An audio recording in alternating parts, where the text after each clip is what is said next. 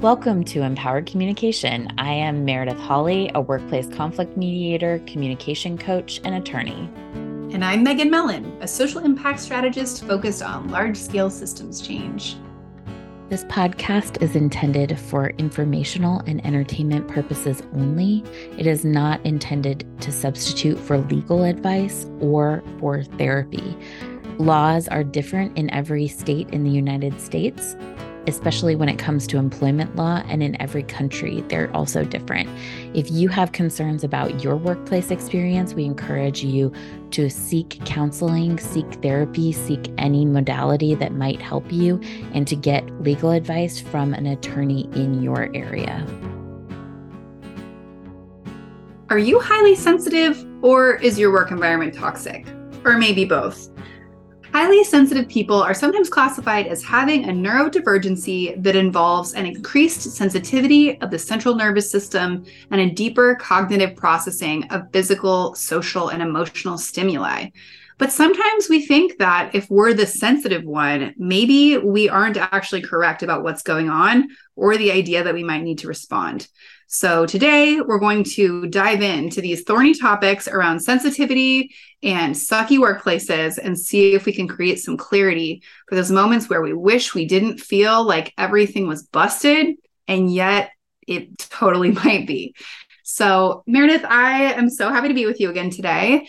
And I would love to start us off by talking about sensitivity maybe in relationship to boundaries. Yeah. So, what makes us sensitive? how can we think about sensitivity in a way that relates to this idea of boundaries? Yeah, I mean, I do personally think that some people are inherently more sensitive than other people to environment issues. I also think that there are a few other things that happen when somebody's asking, Am I just highly sensitive? A lot of times we're asking, Is there a real problem or am I making the problem up? Right. Mm-hmm. mm-hmm. And I think that that's sort of the wrong framework to approach things as. So when we're thinking about boundaries and sensitivity, boundaries are the the line between where you end and another person begins, right? If we have a sensitivity around our boundary, sometimes that can make us more able to create safe environments and more able to enforce our boundaries. It can make us more clear about what our boundaries are. A lot of times, though, when people are talking about sensitivity, what they're really saying, though, and being a highly sensitive person, is they're saying, if somebody in my environment is experiencing an uncomfortable emotion, I have a hard time tolerating that, or I also am feeling that uncomfortable emotion, which I do think happens for some people more than other people. But I also think in culture, we a lot of times pressure people to toughen up and get less sensitive. And we say sensitivity is a problem. We say you're mm. just being too sensitive. Uh, this behavior is okay. When really, if we're going to improve our work environments, I think we have to say, thank you mm-hmm. for being sensitive. Thank you for noticing this problem ahead of time.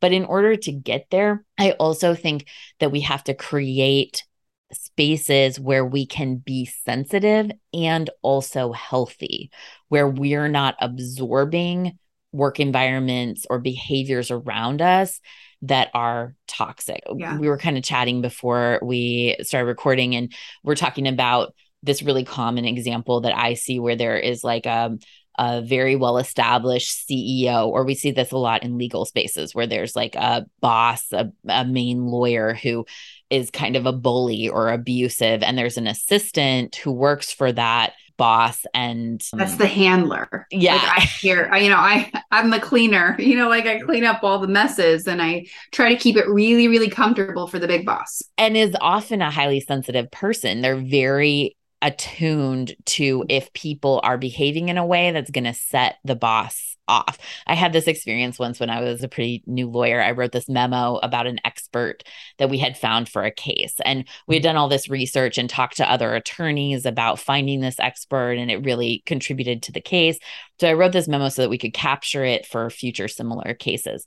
And I submitted it to like the big boss in our office, who's actually a really lovely person and I love. And so, but he had a lot of power in the office and he had one of these assistants who made sure everybody conformed to the way he wanted things. And she came to my office and she said, well, he's a little upset about your memo. And she showed it to me, and he had taken a Sharpie marker and blacked out the names of the people who referred us to the expert. And I was like, what's happening? And she was like, well, the next time you write a memo, you might just consider attributing all of the good things that happen to him so that he can take credit for them. I was like, I was like, no, thank you. I'm not going to do that. That's really silly. What is happening right now? But she was like, well, you know, we don't want to make him mad. And she didn't want to make him mad, both because it felt unsafe to her, like there could be consequences, but also because she was not willing to tolerate his uncomfortable feeling. Right. But you were, right? And right. I think for you in that situation, it's like, cool, I don't actually need him to like my memo in that way like that works for me. I see the boundaries showing up there, like intellectual boundaries and also the values and kind of like professional boundaries as well, where you're like, cool, got it. We all want what we want. I get it. You want that. This is what the work is. And so you were able to hold your boundaries in showing up in doing the work. And even though somebody else was like, well, we wouldn't want to ruffle his feathers, you're like, no, no, like it's actually okay think there's a message here that's like it is okay for other people's feathers to be ruffled in a situation where what you are doing is your job. And then this other thing is happening where we're like trying to wind up around the over optimizing for the emotional comfort of one person at the expense of the purpose of the firm. Like that's valid. That's it's actually important that you were sensitive to the I don't know if it's ethics at that stage or the truthfulness of the memo. To me at that point, I had to build up a willingness to allow people who had certain power over my job yeah. I had to build up a tolerance to allow them to be uncomfortable for yeah. the greater good, kind of for the shared outcomes that we had. But I think, like, if she had come to me about a year earlier or something, I would have had a crisis and melted down and blamed myself about it. And I think that that's one of the dynamics that happens is if we are highly sensitive, we perceive that other people are having feelings. And often for highly sensitive mm-hmm. people, mm-hmm. we do perceive them accurately. I think we can mm-hmm. never really perceive other people's emotions 100% accurately because we live in different bodies. But I yeah. think highly sensitive people do have a really valuable skill of accurately perceiving to some extent and to a higher extent than other people the uncomfortable feelings that another person has. But then when we're talking about boundaries, we need to take a step back and say, I am still living in my bubble just because I can observe and notice and accurately know that the feeling that the other person's having and that it's uncomfortable, that they're angry, that they're experiencing disappointment, that they're experiencing shame, that they're experiencing feelings that we kind of collectively agree inadequacy in this case. Inadequacy, yeah. Unfairness. This other person, especially this person in power, is having this uncomfortable feeling does not mean that I need to hang on to that feeling mm-hmm. also even if there's a moment where it passes through me and I kind of absorb it and that's how it alerts me and I notice it, I can still let it go. I can be mm. like, there's that saying that says, be a screen, not a sponge. Like you can mm. allow things to mm. kind of come through you and pass through you. But I think that if we can notice it, we can strategically plan for how we want to encounter the other person's behaviors that come from their uncomfortable feelings, right? Their thoughts create their feelings, and their feelings motivate their actions in the same way that our mm-hmm. thoughts create our feelings and our feelings motivate our actions. But if we can step back into our space and own that, we can be really valuable in that space of strategically acting. And then on the on the other side of the power dynamic, and we are the person in power, and we notice somebody that we maybe have privilege around mm. being uncomfortable, it makes us very valuable as allies because we can mm. notice things before they have to say something. Mm. So, for example, a lot of white women have been raised to become highly sensitive and to be very vigilant around mm-hmm. white men's feelings, right? Mm-hmm. And then we enforce that whiteness against black people specifically and indigenous people specifically, right? To make the white men safe and we we don't think that we're imposing whiteness. We think we're just like being normal, but really we are. But if we can use our high sensitivity in the reverse and say, "Wow, I notice a ahead of time that there is a black person in this space who's being targeted or being tokenized or being forced to do something that they're probably uncomfortable about that gives me the high sensitivity ability to step in in that situation so that all of the advocacy is not left on the people who are the most mm-hmm. marginalized I have heard this statement that's going to sound weird in this context, but it's about power. And it's like there, somebody said, like, there are some managers who punch down and kiss up. Mm-hmm. But other people punch up and kiss down. I'm not sure mm-hmm. we really want to be kissing down on this podcast. So, like, content warning around that. Like, this punching. is not an endorsement. punching and kissing, nothing. But that I think that what that like glib uh, kind of phrasing points to mm-hmm. is being aware of like the up down directions and here here's what i'm getting so far. So am i too sensitive or is it a toxic work toxic workplace? I think the first thing we're saying here is that red flag too sensitive quote unquote can actually be a slur that mm-hmm. functions to dismiss and disempower people whether that's us accidentally disempowering somebody else somebody disempowering us or us disempowering ourselves. Like even that question that's like wait a minute, maybe I'm just too sensitive. That might be the hegemon sneaking in. If you mm. are newly listening, this is your first episode. We talk a lot in this podcast, and it, Meredith does in her work about reprogramming hegemony, the internalized vestiges of externalized dominance and oppression. Those voices sneak in there. And this whole am I too sensitive thing, it definitely has the, you know, vibe alert blaring here mm-hmm. that actually it's coded sensitive is bad I will also propose that it actually can be used really viciously in alignment with gender as mm-hmm. well. Like there's like totally. ways in which like people who are have been trained and coded as men should not be too sensitive. There's other ways that people coded as white women shouldn't be, or women of mm-hmm. color shouldn't be, or non-binary people. There are a lot of tightropes around it. So our first thing is flag that language. Am I too, maybe I'm just too sensitive. Just mm-hmm. notice the disempowerment there. That's a really great opportunity. The second thing that I think is the key takeaway so far is that there can be a difference between being sensitive, like having high sensing ability, right. and then also what we do with that information. Right. And so when people say stop being so sensitive, often they're like, I don't want to be accountable for what you're saying right now. Right. But for our empowerment, we want to keep the sensors and then try to do sensors plus spaciousness mm-hmm. so that we can be strategic, not like power over people, but we can play a strategic role in the accomplishment of our shared goals in our firm, mm-hmm. environment of respect and well being. Mm-hmm. The image I keep getting is actually, I did not think about this before, is we have a Prius in our house and it we got it has these sensors on it, right? So it will tell you, right? Like if you're backing up, it's like beep beep beep. And at first we're like, oh my god, the beeping's like scrambling our brain. We're like, wow, we shouldn't be doing this. Sometimes you'll it'll have multiple kinds of beeping at once, right? At first, it made us feel like we needed to immediately get rid of the Prius and maybe just like ride bikes forever, despite weather patterns.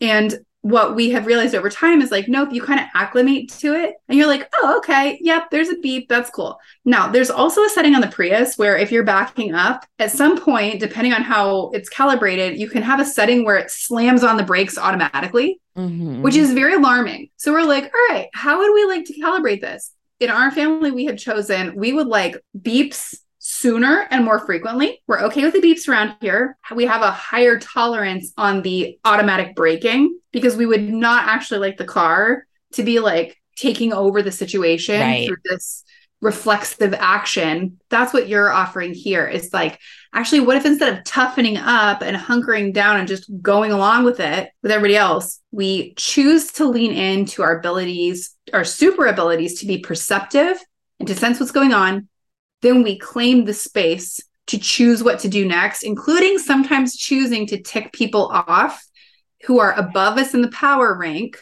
knowing that that we might have been groomed to view that as dangerous and that that also might freak out the other in our case the other nice white ladies who are trained to predict violence right. from a certain kind of dominant actor and then be sure everybody else is real compliant with that like sometimes we're going to need to be willing to tick the nice white ladies off as well as the dominant players in our workplace and that's okay yeah. And I even don't think of it anymore as ticking them off because I think, like, really what it is is showing up as ourselves and creating the environments that we want to see in the world. And mm-hmm. I think the thing that ticks them off is our programming that normal means unfairness, that normal means protecting certain people and more than others, or other more people. than the business or right. you know, the goal of the organization. The thing that really causes that discomfort in the other person is whatever their programming is that you're living outside of at that point. Yeah. People's repeated thoughts become mm-hmm. their belief. Like your belief. The Byron Katie quote. Byron yeah. Katie is like yeah. we practice think the thinking that we practice mm-hmm. becomes our believing. Yeah. And I love what you're saying, which is like I, you're not taking the boss off in your yeah. case or like one of the situations that I've been through in my career, I had a colleague who was embarking on a secret relationship mm-hmm. with another manager on the team. And it was mm-hmm. like giving me all the anxiety and heart palpitations because I was like, I love working with you. This is like against policy, actually, because you're not supposed to do dating with like a leap. It made me nuts. And I just think in, in those situations, it was so easy to be like, I'm the only one, or kind of alienate yourself around it. But it doesn't need to be that way. Like we mm-hmm. we can see the situation we can have the spaciousness and then if it ticks somebody if somebody and even i'm doing it here if i'm their like, belief oh, system ticks them off is their belief their system. yeah right? Yeah. if i'm like actually i'm i have an issue with this yeah.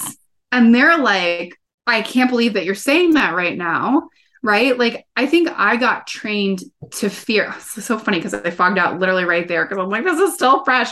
But like bringing that up, I'm like, oh no, it can feel really personal. I mean, I grew up as an internalizer. Yeah. Right. So I'm like, oh my God, the mythology for me is that if I don't say anything about it, maybe it's not a problem. Yes. It'll go away. Yes. And it won't go away. It and it doesn't. affects other people. What you're saying is the way you would have had me think about that in that situation is to be like, like Megan's going to bring forth what's there for Megan to bring forth. Yeah. If other people are experiencing anger, frustration, resentment, shame, inconvenience, because actually there are behavioral choices there and now it's in the light. It's almost like I'm not the one that put the behaviors in the light. The behaviors put the behaviors were, in the light. They were already there. And yeah. me bouncing the light doesn't actually help. I mean, and that kind of brings up two things for me. So I think like there's the space of sensitivity because of our own privilege and then I mm. think that there's a space of sensitivity because of our own compassion and our own connection mm to humans. And I think mm that the space of sensitivity around privilege is different. I think that sometimes when we are being sensitive, I think that it's fair for people to say, okay, do you want to center yourself in mm-hmm. this experience? So, for example, in the memo situation that I was talking about, mm-hmm. my boss was also being sensitive. He was sensitive because mm-hmm. of his thinking that it's mm-hmm. not okay for other people to have contributed to a case, right? He was sensitive around that. He was experiencing discomfort around that. Mm-hmm. And I think that there's an invitation for him to not center himself there because mm-hmm. it's not contributing to the common good. On the other hand, another way that I see people tell someone to toughen up around a toxic situation is out of love. So I see a lot of partners do this with people who are going through a challenging work experience and their partners say like you got to just let it go. You got to just move on. You got to just you can't take everything on like this. And some of that is also fair. But I think that that's different than letting go of our sensitivity. I think that that's exactly what you said. That's the internalization of it we start out and we say, I notice this other person is experiencing discomfort. I notice this behavior mm-hmm. is having an impact I don't like in my environment. Mm-hmm. I notice something I don't want to tolerate is in my presence, right? Like I noticing notice, is the screen, right? right? We're able to see through, but we are not sponging. We're not right taking we it see in. it And then there's a second step where then we say, This is my fault. I've done something wrong to create this. Maybe I don't belong here. And we internalize it and we turn judgment in on ourselves.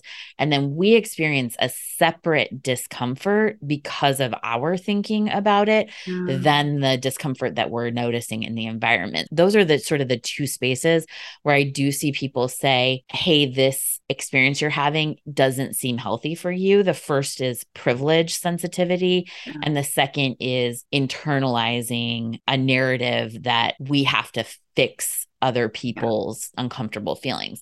But I do think that it's hard to be in a space and observe somebody having discomfort and not fix it. Like that is a practice. And especially if you like your colleagues. Yeah. Like, I mean, you, and you said ex- in this example too, you're like, I really like this person. It's like, but this, you know, the the data about like assault and harassment is like overwhelmingly that it actually it's not like some random villain popped no. out of like a dark wood. No, this stuff ha- it's real. These are relational problems. This is as old as human relationships.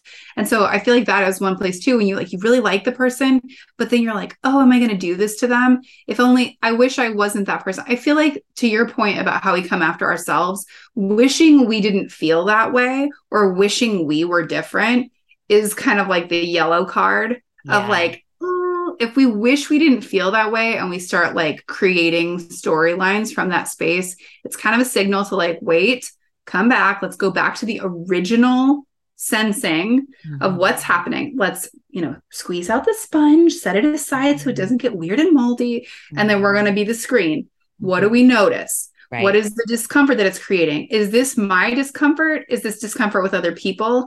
Another like white lady problem we sometimes have is that is tricky. It's masquerading as compassion, but sometimes it is this um, right to comfort thing where we're like, oh, this mm-hmm. is going to make other people uncomfortable. Okay, so we watch for saviorism because we're not saving people. Right. But like that is good discernment work to say, right, I'm the screen, there is discomfort. Why is this important? Right. Why is that important? This is important because we don't have relationships like that because it creates a cloudy environment for all of us. New hires, people in the mid level of their career to be like, oh crap, is this what I need to do to get ahead? Which can be a whole thing in industries, which hurt, you know, it hits people differently based on the privilege and the choices that they feel in their lives. And, you know, my workplace wasn't talking about that, that some right. people felt like they came to the industry from like a more stable place and, had a, a, bigger right to resist or say no to stuff they didn't want to do. One of the earliest pieces of advice when I took my first job in tech that I got from a mentor was like, I'm not saying anything about you, but no matter what you do, don't sleep with your boss. That was like their recommendation for this specific tech company because they were like, it just happens all the time.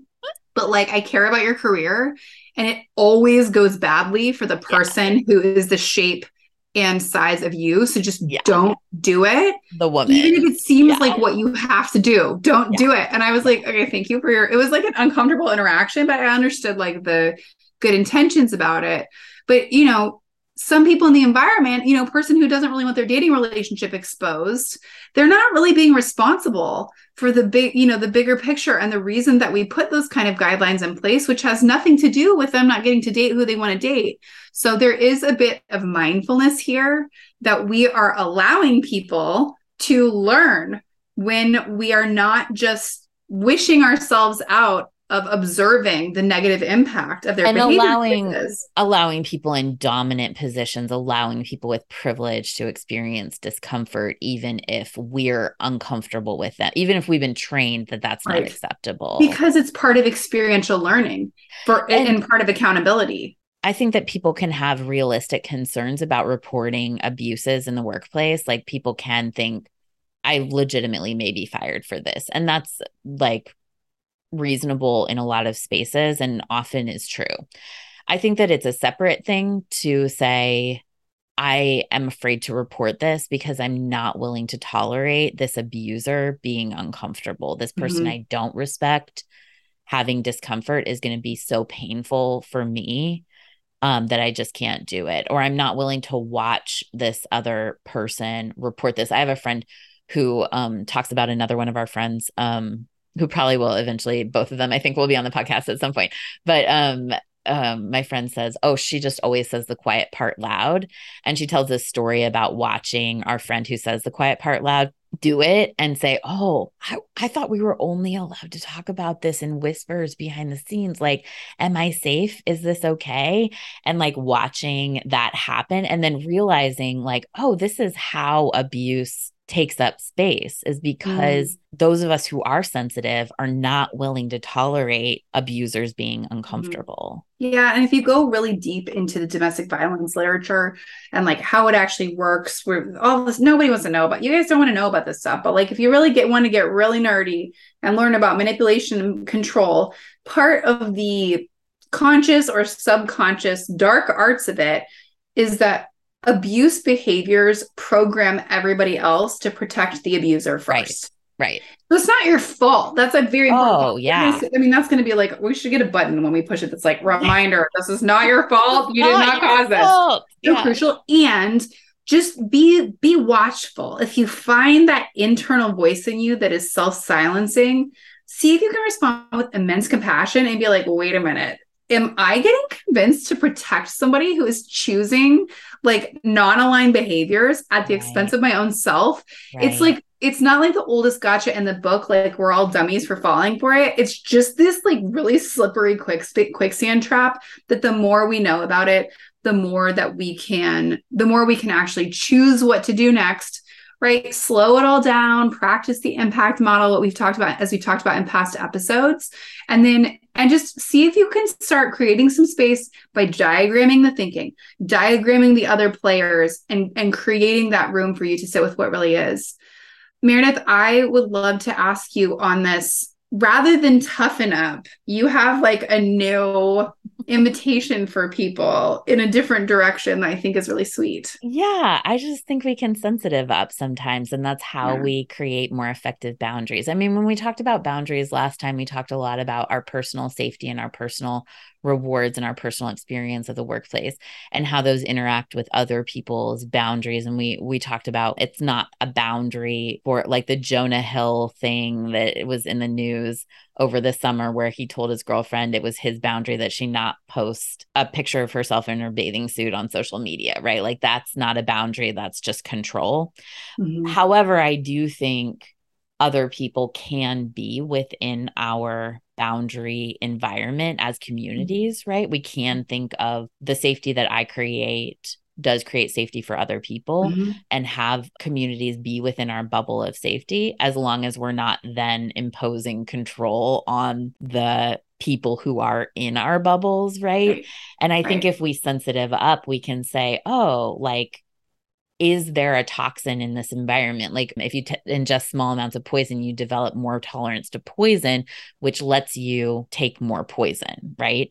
If mm-hmm. you don't ingest poison, your body is sensitive to poison. And so the only reason to toughen up about it is if you want to ingest more poison. But if we mm-hmm. sensitive up, we can have immediate alerts where mm-hmm. we say, oh, let's resolve this, not to mm-hmm. control mm-hmm. the people around us, but to mm notice what's happening and work towards creating the communities and the workplaces we want to create. Yeah. We didn't say this earlier, but I, I think you all know this. This is, we are not therapists or mental health professionals. And, um, I do think that so much good work can happen in some of those spaces around mm-hmm. some of mm-hmm. these topics. I think a lot of us have found a lot of support in therapy and counseling environments around reclaiming sensitivity. Yeah. Even if you toughened up before, if you're not in your 30s yet, boy, your 30s have something in store for you where sometimes yeah. our old sensitivity that we thought we left behind starts to resurface in strange and uncanny moments.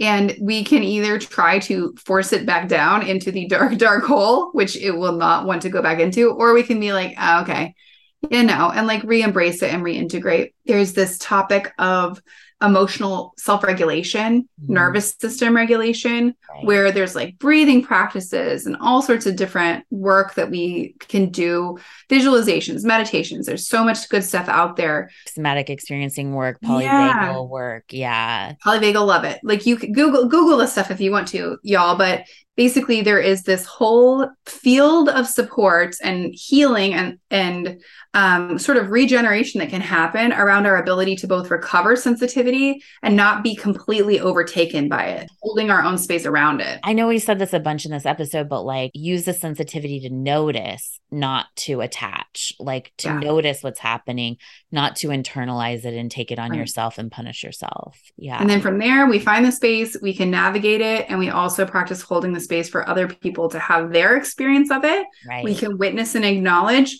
We are not merging and enmeshing. We are not getting all wound around them or entangled in other people's workplace codependencies. Nope. Right. We are grounding. And also, we can be respectful as we do this without being the cause. You know, someone else can have discomfort and it doesn't mean we caused it. We can speak in a respectful manner and still make it happen. Is there any bottom line, Meredith? What should people practice if they're in a situation right now where they want to take an action and be more distinctive, you know, be more in line with their own boundary, what we should do the first time that we choose to sensitive up and then actually bring something into our environment yeah i think it's not all or nothing. It's not uh being silent or throwing bombs. It's mm-hmm. it's showing up as you looking into your body your mind who you truly are and your experience and showing up a little more as yourself every day instead of ingesting a little bit of poison letting the environment accept a little bit of you every day. yeah and it can be gradual. It doesn't have to be overnight. You don't have to go from feeling like you're internalizing your environment to all of a sudden being a activist you know? It's just like what's one thing that you can do in this environment to show up a little bit more as yourself? Let yourself have a little bit more space. Let your sensitivity be a notice to you not a disaster. If somebody else is having abusive behavior in your environment and you take that on yourself, like the wrong person's getting punished in that mm-hmm. situation. So we are squeezing out our inner mm-hmm. sponges and then we are seeing through our screens. Mm-hmm. And maybe the first step is some journaling on yeah. I notice, non judgmental noticing and then we don't have to like run in and read the riot act to everybody right away. This can be gradual process but we're starting from within so that we can make a bigger impact without. If you're doing a journaling exercise on it you can say what is one thing that would make me feel a little more safe in this situation? What is one thing that would make me feel a little more nurtured in this situation? Um, you can write out everything that's going wrong and just like do free write like there's nothing wrong in journaling and what do you deserve if you saw someone you loved who was like you in this situation, what would you do for them to care for them? And then those can become requests. Mm-hmm. Meredith, thank you so much for all your work. Thank you for today. And we will see you next time on Empowered Communication.